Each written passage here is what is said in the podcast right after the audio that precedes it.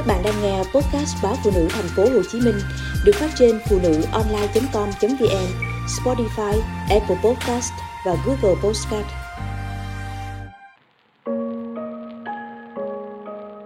Chồng thành món đồ bỏ thì bán lại cho người thứ ba. Khi cuộc hôn nhân đang êm ả, mỗi lần lướt Facebook, tôi lại bật cười trước dòng trạng thái của người nào đó đăng trên các nhóm kín. Đổi chồng lấy một tỷ, bạn có đổi không? Thấy vui vui, tôi gõ bình luận, không bao giờ. Trong vô số các bình luận, đổi ngay và luôn. Hay 500 triệu cũng đổi. Đổi xong, lấy chồng khác rồi đổi tiếp. Tôi cứ nghĩ đó chỉ là một trò đùa trên mạng mà mấy chị em bán hàng online đăng để câu view mà thôi tôi không ngờ một ngày có người phụ nữ gọi điện cho mình để đưa ra đề nghị tương tự như vậy. Vợ chồng tôi lấy nhau 12 năm và có cuộc sống khá hạnh phúc. Hai con lần lượt ra đời trong niềm vui khôn tả của chúng tôi. Dù điều kiện kinh tế khó khăn, cả hai đều không có việc làm ổn định.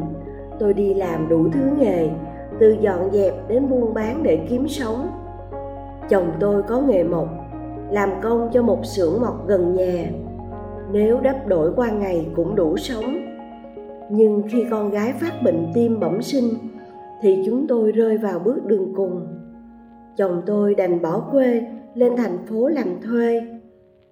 Từ ngày anh đi, gia đình khá hơn, không phải chạy ăn từng bữa.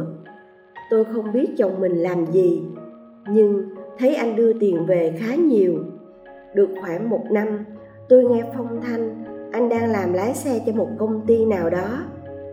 Anh thay đổi hoàn toàn về cách sống, lối ăn mặc trở nên sang trọng. Chồng tôi vốn cao to, điển trai, giờ diện vào chẳng khác gì người thành phố. Nhưng anh cũng ít về nhà hơn, có về cũng vội vàng đi. Đêm nằm hiếm khi đụng vào vợ rồi tin đồn anh cặp bồ với bà chủ lan về tận làng. Tôi hỏi, anh không thừa nhận, cũng không chối, mà chỉ im lặng. Tôi khóc lóc đòi anh nghỉ việc về quê, vợ chồng rau cháo nuôi nhau. Còn hơn, có tiền mà tan nát gia đình. Anh chỉ im lặng. Tôi nhờ người quen tìm hiểu về người tình của chồng đó là người hơn chồng tôi 7 tuổi, đã ly hôn và có hai đứa con đang học ở nước ngoài. Cô ta là chủ của công ty sản xuất hàng thủ công mỹ nghệ mà chồng tôi đang làm việc. Hiện tại, cô ta sống một mình, chỉ thỉnh thoảng ra nước ngoài thăm con. Ban đầu, chồng tôi xin làm công nhân, xưởng chế tác đồ gỗ, nhưng sau đó được bà chủ để ý cho đi học lái xe, rồi làm lái xe riêng, kè kè bên nhau. Những đồng tiền mà chồng tôi đưa về cho vợ con cũng từ ví của cô ta. Biết tình hình như thế, tôi phải nhờ đến cha mẹ hai bên gia đình tác động, để chồng tôi hồi tâm chuyển ý, quay về với vợ con. Dưới sức ép của ba mẹ chồng chồng tôi ngập ngùi bỏ việc về nhà. Nhưng từ ngày đó, cuộc sống của tôi không khác gì địa ngục. Anh suốt ngày uống rượu, lấy cớ đập đánh tôi. Trong cơn say, anh thường gọi tên người tình. Tôi hiểu, mình chỉ giữ được thân xác anh ở nhà, còn hồn vía của anh ở mãi trên thành phố. Tôi vẫn biết anh và cô ta thỉnh thoảng liên lạc, nhưng tôi không quan tâm nữa bởi cảm xúc của tôi đã cạn khô.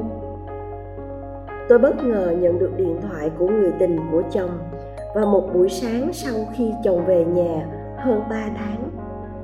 Cô ta nói chuyện thẳng thắn, bảo cô ta có tình cảm với chồng tôi, rất cần anh, hợp với anh.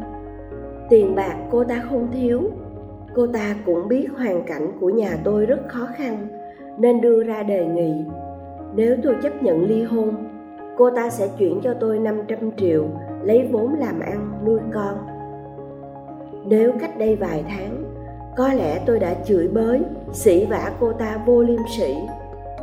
Nhưng với tình hình hiện tại, tôi cũng suy nghĩ, đằng nào tình cảm của vợ chồng tôi đã không còn, cuộc hôn nhân này trước sau gì cũng đổ vỡ.